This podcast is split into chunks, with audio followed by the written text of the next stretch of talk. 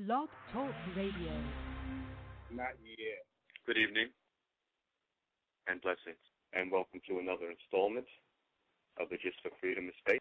This show is produced by acclaimed historian, educator, and author Leslie Gist, and serves as our weekly live online discussion to celebrate the African American experience by honoring all the people, past and present, black and white, who, with faith and focus, are preserving our rich history through literature, the arts, the skilled trades, and the humanities. We thank you for joining us tonight, and we'd love you to be a part of tonight's discussion by calling in with your comments or questions to 347-324-5552.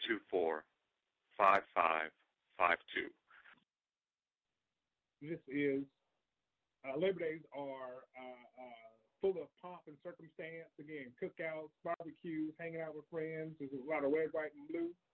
But we have to ask ourselves, why do we not celebrate May Day as Labor Day? Why do we allow for the distraction? Why is the conversation centered around, like it is all around the world, why is it not centered on revolution? Why is it not centered on people? Why is it not centered on the fact that the people united can never be defeated? Greetings. This is your host, Jamal Brown. You are listening to the Gist of Freedom Radio Show, and tonight we will be discussing Labor Day, its roots. Why do we celebrate it? Many of us come to know Labor Day as simply that last day before school starts. Some of us know Labor Day as the end of summer, and yet others of us just know, hey, it's a day off. I get to barbecue in the park, hang out with my friends. I must admit, I was not too well-versed on Labor Day and all of its significance. And thankfully, I'm a part of a team, a great team, a team with our show's producer, Ms. Leslie Gist, Ms. Gist of Freedom, and she pulled my coattail and provided me with some insight and information about what Labor Day is all about. And for that, I am thankful. And in the fashion of the Gist of Freedom, we will be breaking it down, making it relevant. We like to make the information that is little known, well known to you. Again, I am your host, Jamal Brown. You are listening to the Gist of Freedom Radio Show. And we will be talking about why we had a day off on Monday, what that was all about, and the antecedents, things that came before Labor Day as we know it in this country. Tonight's show won't be too long. Again, we just always like to be relevant, always like to be up to date, bring you current events, and educate you on history, make history alive and well for you. Like we always do, we understand that images shape our reality, so we will be providing you with some corresponding images. Without any further ado, let me share my screen.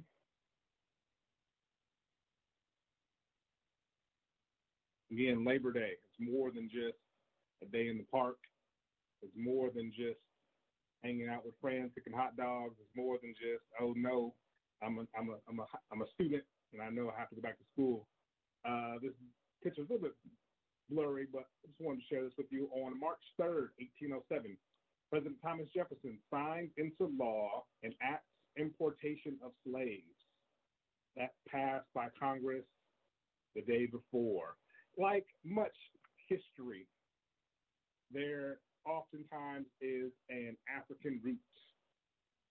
We are the first people on the planet, so it only makes sense that virtually all things, when you trace them back, goes back to us. As you may know, as many of us don't know, January 1st, 1808, the ban, the international ban on the slave trade goes into effect. The ship manifests were required at ports as proof the slaves had not been imported after 1808. These ships manifests contain detailed information about the ship owner and the slaves. And so everything has a cause and an effect. There is no up with no down, no east with no west, no light with no dark, no right with no left. Brother Jamal, make it plain. Break it down. What are you trying to say?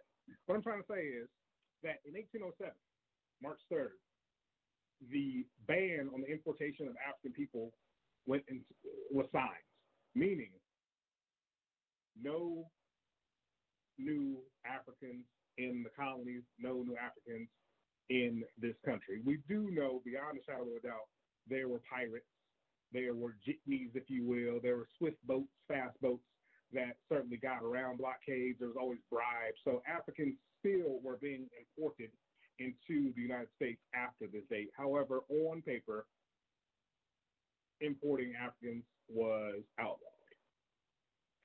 You might be saying to yourself, Brother Jamal, this is January 1st, 1808. I know a little bit about history. It wasn't until 1865 in which African people walked off the plantations. You are 100% correct. June 19th, 1865, many of us celebrated this year. Juneteenth is when the final Africans walked off the plantations in Galveston, Texas. January 1st, 1863 is when the Emancipation Proclamation supposedly went into effect, freeing us. But again, it was January 1st, 1808, where the importation of enslaved Africans was outlawed. And so that was the cause, and the effect was in and around this country, other people were then forced to provide the labor. Those who owned plantations, those who owned factories, those who sought to have cheap labor, and in our case, free labor, to create and materialize and construct products, they wanted to do what they always did, continue to manufacture, to continue to create, continue to have industry. And again, they saw the abolition of the importation. They saw the ceasing or stopping of importing Africans as obviously we no longer have free labor. We no longer have cheap labor. And so what began to happen is that English white people began picking on other white people. They began picking on Italians, they began picking on Irish, and began having them work in factories and do manual labor. Thus began labor organizing. Thus began people wanting rights. As much as the Irish, as much as the Italians were up for doing work, by no means did they want to be treated like those Africans. So early on, they wanted to organize and they wanted to unionize and have rights. But before we get to Labor Day in the United States, understand that there was an International Workers' Day that predates the Labor Day as we know it in these United States. 1865, Australian stonemasons undertook a mass stoppage as a part of an 8-hour day movement. That's right. What we know as Labor Day in this country did not actually start in this country. It had its roots outside of this country. There were organizers. There were people who wanted an 8-hour workday, who wanted fair pay, who wanted to be fairly compensated, who wanted work environments that were safe, and they began to come together and they began to unionize in other parts of the world. Again, Australia is one of the earliest examples of that. Again, I'm your host, Jamal Brown. You're listening to the Gist of Freedom radio show. You can listen to some of our previously recorded shows. There are over 500 shows that are recorded. You can find them out at BlackHistoryUniversity.com, BlackHistoryUniversity.com. Again, they call me Mr. Black365, and you can find out more about me and what I do at Black365.com. Again, talking about the impact of people united, ceasing or resisting, and making sure that they're never defeated. Again, why is there a Labor Day in this country? Where did those roots come from? International Workers' Day began in the early or the mid-1800s. So let me go back to that. International Workers' Day is celebrated all around the world on May 1st. That's right, May 1st is Labor Day all around the world. I'm talking in Angola, Ghana, Ethiopia, Namibia, all parts of Africa. There is a Labor Day. Some call it Workers' Day, some call it Labor Day, but it really is a time where people understand and appreciate and respect and emphasize the worker and appreciate the work that it is that the masses of people do. You got to understand that it's few people that own factories and own corporations. It's the masses of people that provide the labor, provide the structure with the energy, the life force that allows manufacturing of goods and services to take place. So again, let's look at the roots of Labor Day in this country. There was an infamous event that goes by a number of different names, but one of the most popular names is the Haymarket Riot. You can Google that, the Haymarket Riot. After a bombing that took place at a labor demonstration on May 4th, 1886, people understood the rights, people understood the reasons, people understood the basis for providing workers with more respect. This was a very, very bloody, just like International Workers' Day, it had a bloody beginning. I'm hoping that you all can see my screen here. I'm showing a picture of the Haymarket Riot. Let's go back.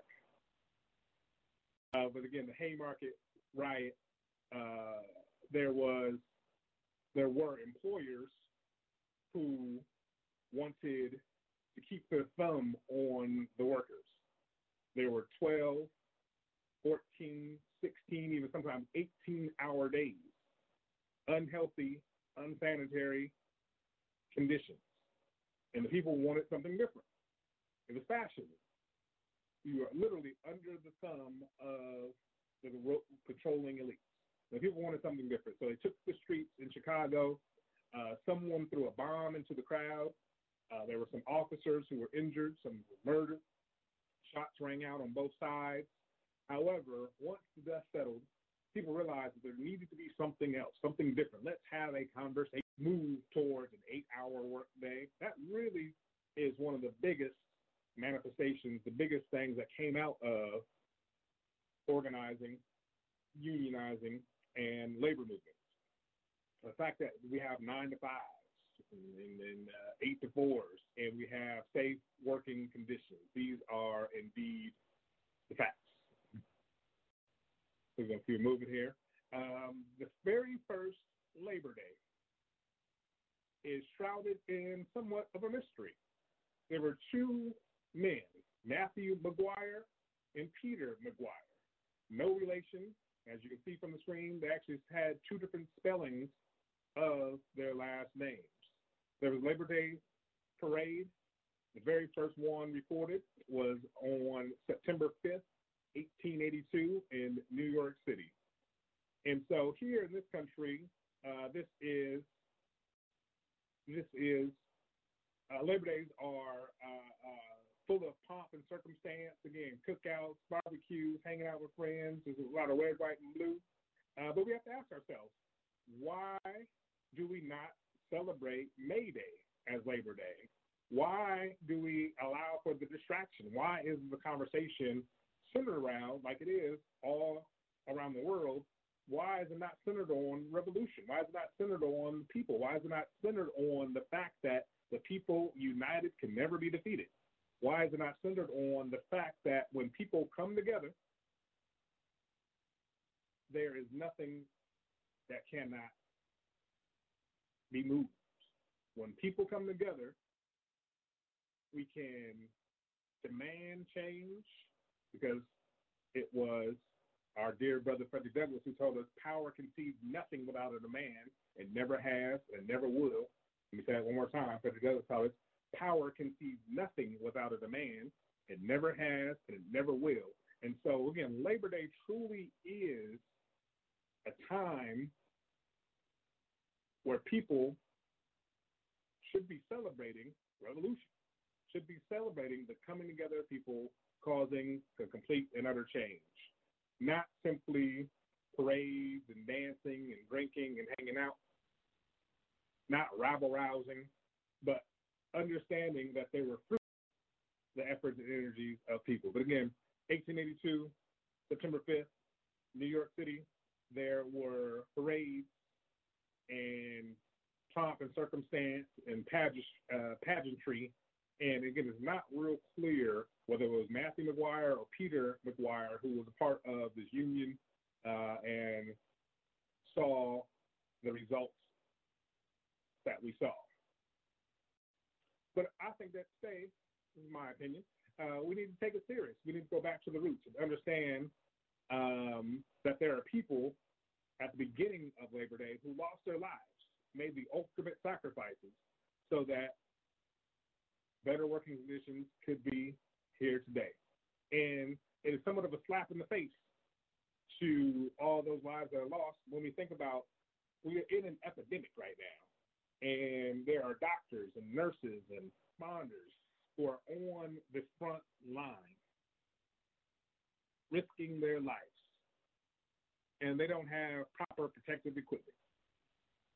Again, these conversations, people lost their lives, people demanded proper working conditions way back in the early 1800s. Why is this even a conversation going on today? Excuse me.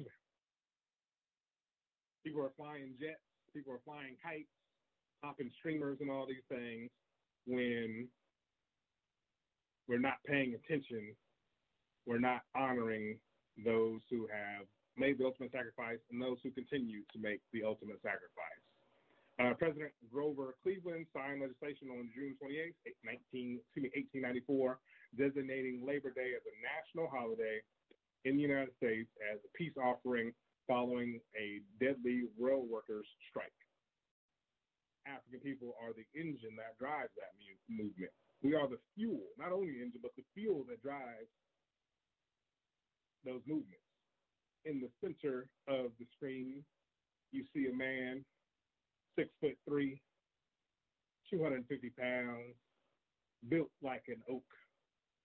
Some say he was the tallest tree in the forest. I'm talking about none other than the incomparable, the mighty, a brother who's very beloved on this show. This will not be the last time you hear his name spoken. I guarantee you that. None other than Paul Robeson. Paul Robeson stood on principle. Paul Robeson spoke for the voiceless. Paul Robeson was beloved by the people. He loved people, and the people loved him.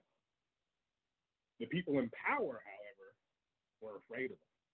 They trembled when that baritone voice began to speak, because he constantly spoke truth to power, constantly lifted up the voice, lifted up the message of the little man. What he did was ensure that people were properly represented. And so he was oftentimes seen on the front lines, oftentimes seen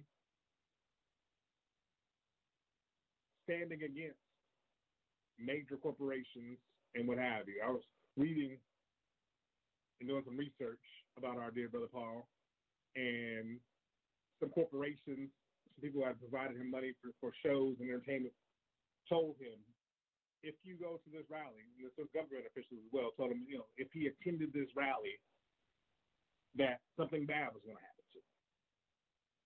They threatened Paul's life if he joined some workers. They told him not to speak on the matter at all. And so what Paul did,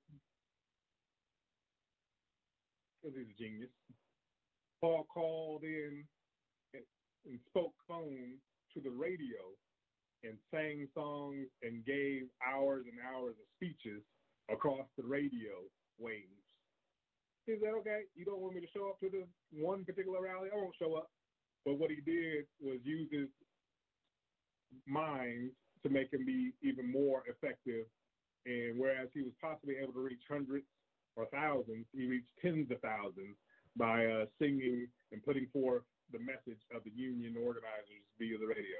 This here is Paul in another country. I'm not exactly sure what country this is. He spent a lot of time in Russia, but he traveled all over the world organizing, traveled all over the world being a voice for the voiceless. He traveled all over the world, again, serving as a manifestation of contrast, standing as a manifestation of I am going to be against the system. I am with the people. He was blackballed. Paul Robeson's support was revoked by the U.S. government. He went from making over $100,000 a year as an entertainer to making less than $6,000 a year in this country. This is how powerful this man was. This is how strong this man was. Paul Robeson, truly, truly a giant, a man for the people. At the Just the Freedom Radio, we always want to be able to give you the best of our ability, a monument that you can go see, that you can go touch, as well as a documentary that you can pull up. So we encourage you to check out Slavery by Another Name. This documentary explains things like Abraham Lincoln's 13th Amendment, again, about how the energy, the essence, the people are oftentimes exploited. The 13th Amendment has a caveat in it that is important for you to know, that your freedom can be taken away. You can be reduced nearly to the level of a slave if you have committed a crime. Again, this country, not trying to be too political, but just have to tell the truth. That's what we do at Black365. That's what we do at BlackHistoryUniversity.com. We tell the truth here on the Just Freedom Radio. It might not be easy to swallow, but it will be the truth. You can guarantee that. This country was built on exploitation. Capitalism, by its very nature, by its very essence, by its very definition, requires the control to be in the hands of a few and the work of many producing, laboring, toiling in order for the profits to go to the top. And there's a thought, there's a theory that there will be a trickle-down effect. But folks like you and me understand that very little of anything trickles down. I'm just trying to keep it real. I'm just speaking truth. And so you have to understand, again, there were things like black codes during the Reconstruction era where it said there were things like vagrancy laws, where I'm talking right out of enslavement. Shortly after 1863, shortly after 1865, if a black man or a black woman was found sleeping on the street, they can go to jail and be put on a chain gang for 99 years. If you got caught stealing a chicken, stealing a watermelon, doing anything to eat. Mind you, you just got out of enslavement where you lived your whole life, your parents lived their whole life, their grandparents lived their entire life. Nowhere for you to go. No bootstraps for you to pick up. Pick yourself up from. No buckets. They say drop your bucket where you like. Well, we had no bucket to even drop. And brothers were given 99-year sentences. Go directly to jail. Don't pass go. Don't collect $200. And again, not much has changed when we see people getting thrown in jail for parking tickets, getting their license revoked for child support and things of that nature. Again, the energy, the privatization of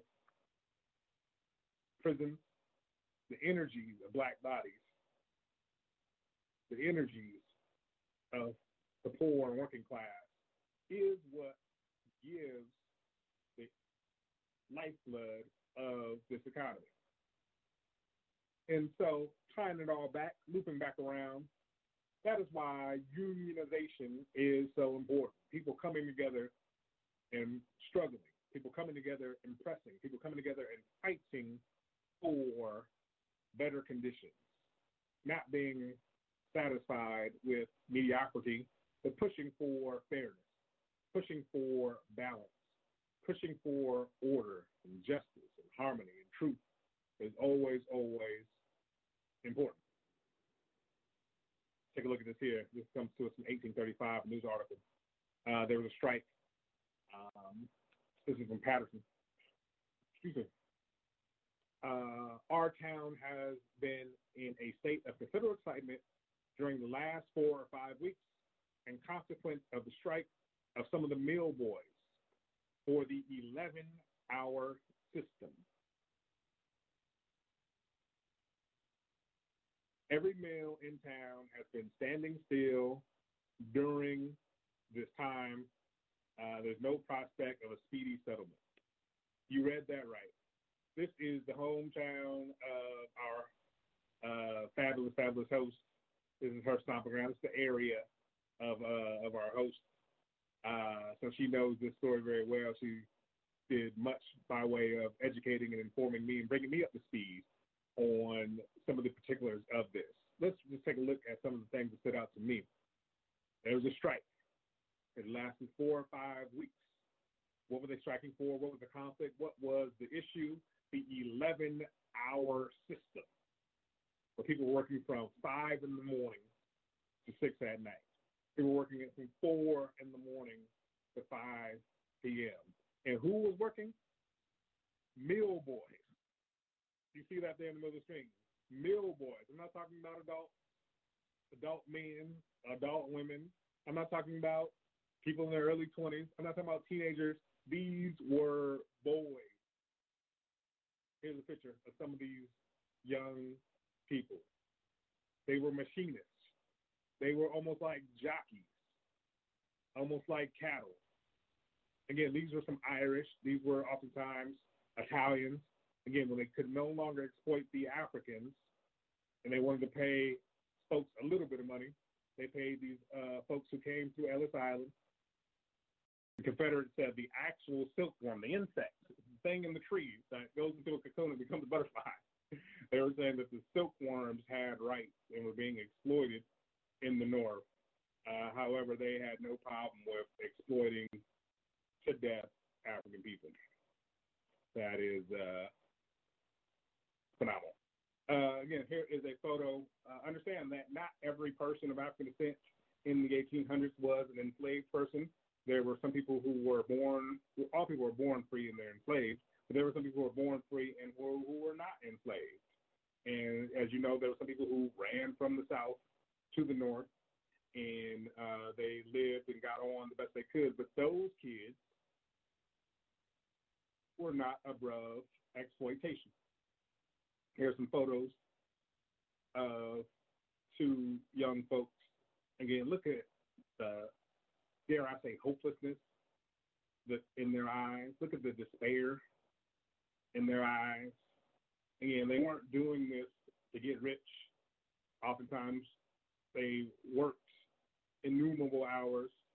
You see the beanies. You see the heavy coats, the wool coats. You see the, again, thick beanies. I'm sure it was cold. I'm not exactly sure where this photo comes to us from, but obviously, or assuming it's there in the North, is where this photo comes to us from.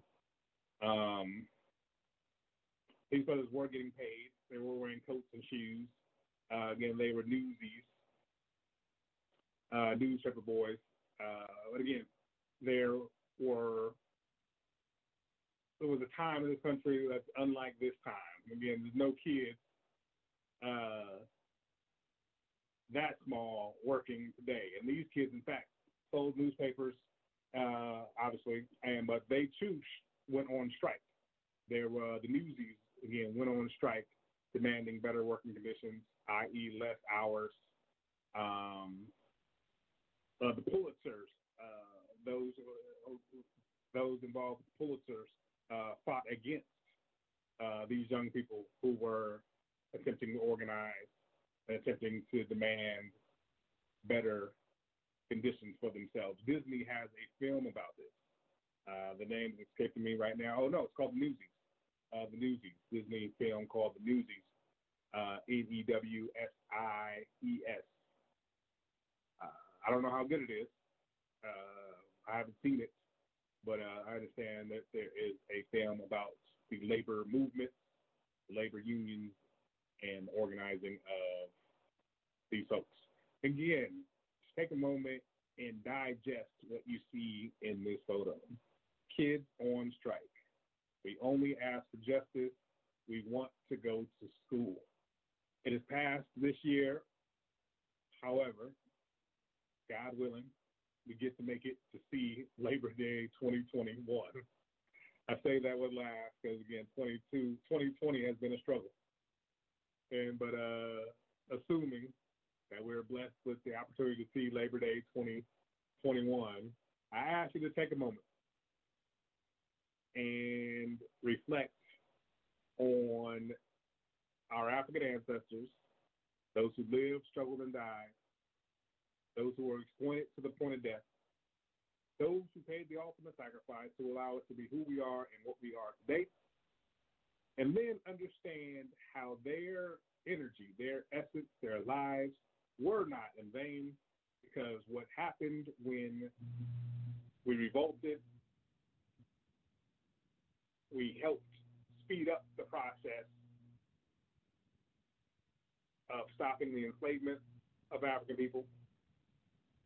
And the reaction that happened from there was the exploitation of Italians, the exploitation of Irish, and the exploitation of children of all races. Again, check out the sign.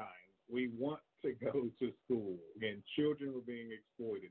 Labor Day comes to us as an outgrowth of these sorts of movements. I'm reminded of the fact that the Colt gun manufacturer, the owner hired his daughter to teach the kids for 2 hours. Again, they had kids working in manufacturing plants. 2 hours a week, I'm talking. I'm not talking about 2 hours a day. 2 hours a week. Again, Colt gun manufacturer, the head of that, hired one of his daughters to teach kids 2 hours a week how to read. And I'm sure that purpose of that instruction was so that they could read the things in the factory. We don't want to go back to this. There is a digital divide in this country. I am all in favor of practical knowledge and practical information. I'm all in favor of trades being taught.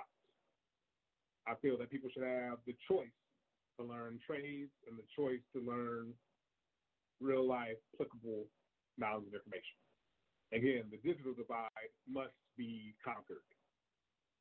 I live here on the West Coast in Los Angeles area, in Los Angeles proper, and on the outskirts of Los Angeles.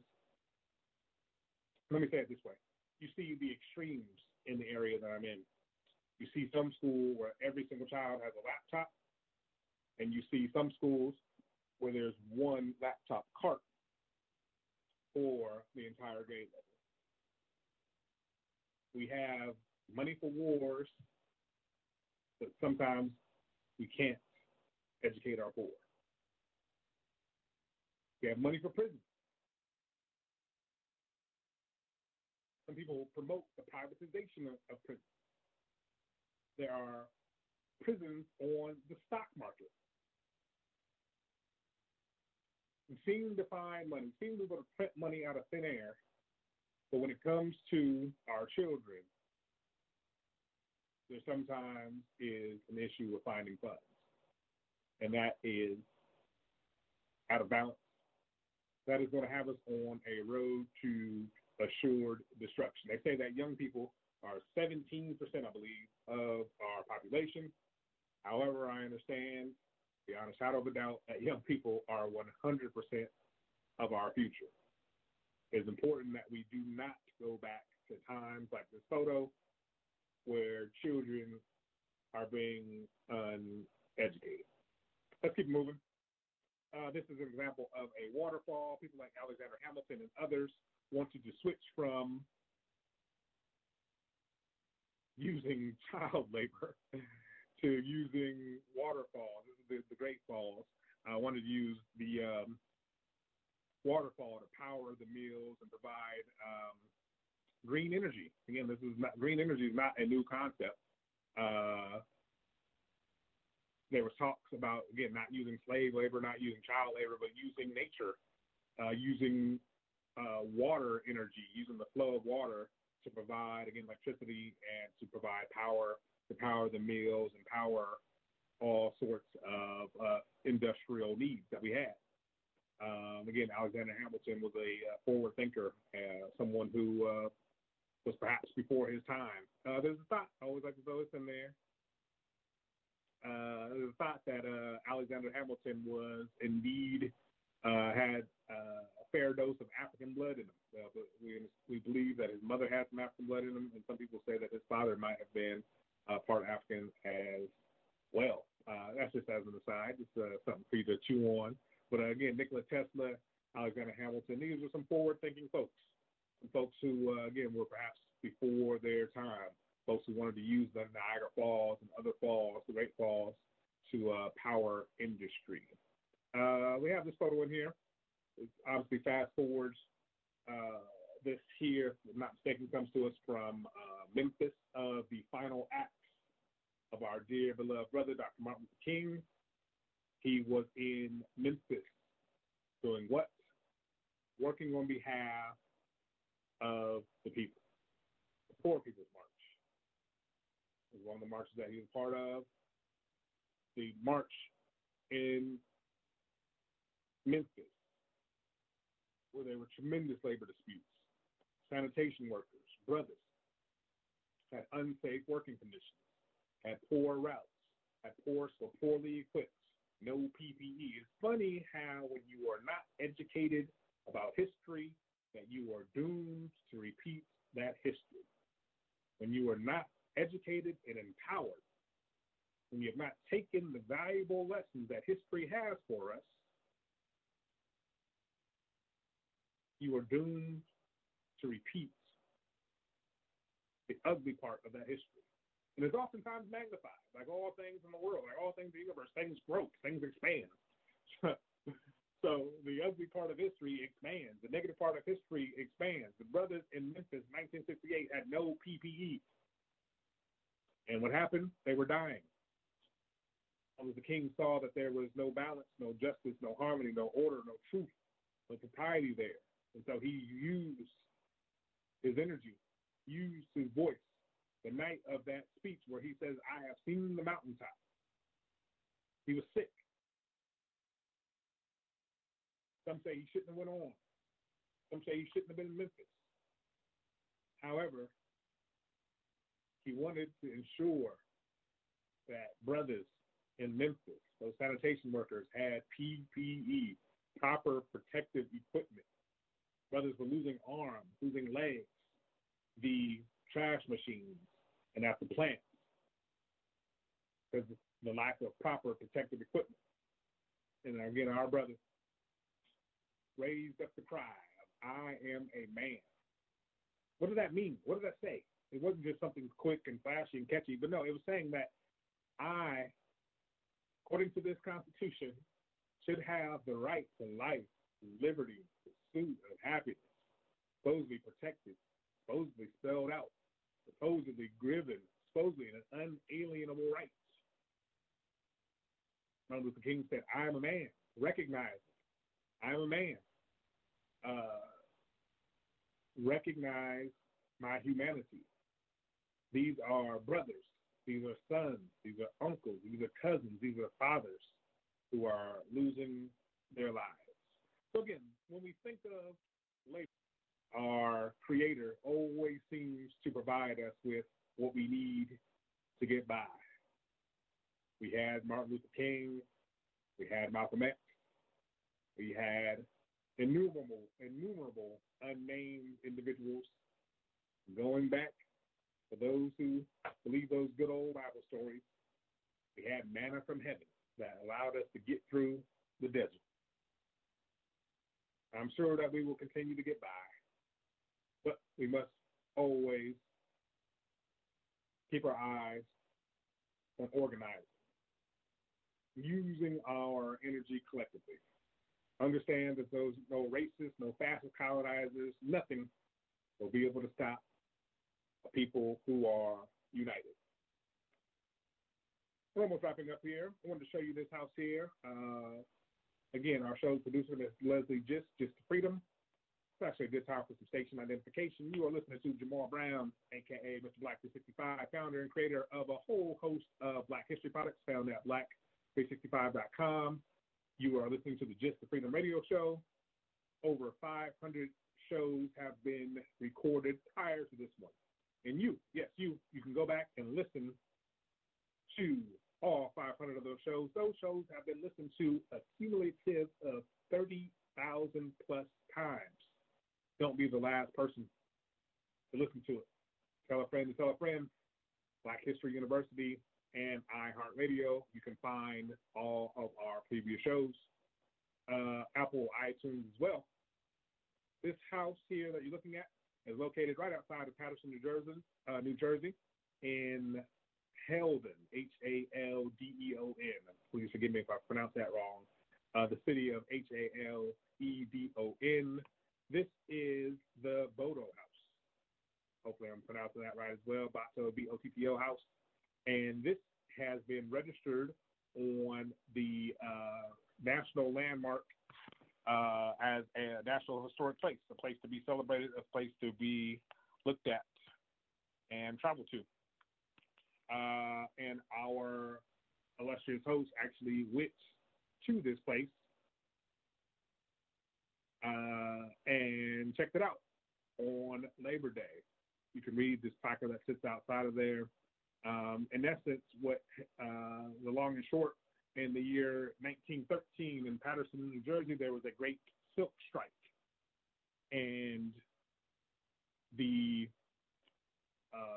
owners of the manufacturing plants had their goon squads out and were wanting the people who were not working, who were striking, to be beat upside the head if they were out and about. These people, the boat, Pietro and Maria, opened up their home to the organizers and said, hey, you can have safe refuge here. You can plan, you can organize, you can give speeches, you can pass out information here in our home. And there were some days that there were up to 20,000 people who flooded the street outside of this home, all there seeking one thing, seeking peace, seeking justice, seeking honor, seeking better working conditions. And this is what this house is all about. Again, 1982, it was declared a national landmark. We're going to close this show here in a few moments.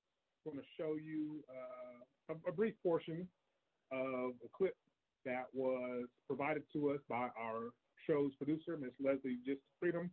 Again, she took her family on an educational trip there this Monday to check out the history of this landmark. And so listen in, and thank you all for listening. We'll actually close the show with scenes from the video that she was able to take. As always, I am honored and pleased that you have taken a portion of your time to share with me. I understand that I love history on an extreme level. Our goal, our purpose is not to turn you into history fans like we are, but simply provide you with facts, provide you with truth, provide you with perspectives and information and angles that you may not have already had in order to educate and inform you. Please, please, please use the hashtag Black Scouts or Black Scouts. We're also on TikTok too, by the way. We're also on TikTok. I don't know anything about TikTok.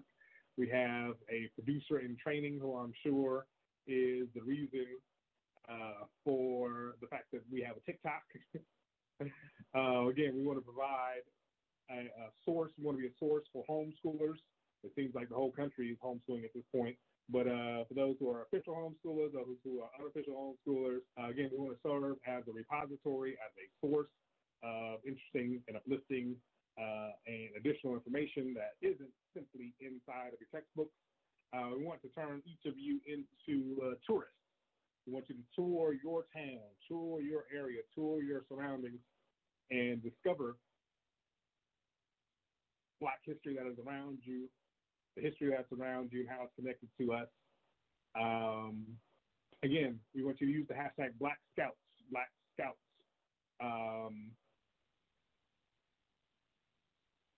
And inform us of places, people, events, instances, and ideas that you're aware of, that you want us to shine a spotlight on, that you want us to highlight. We want you to be our tour guide. In fact, we'll have you on and interview you as you show us the Black history in your area of town, your neck of the woods.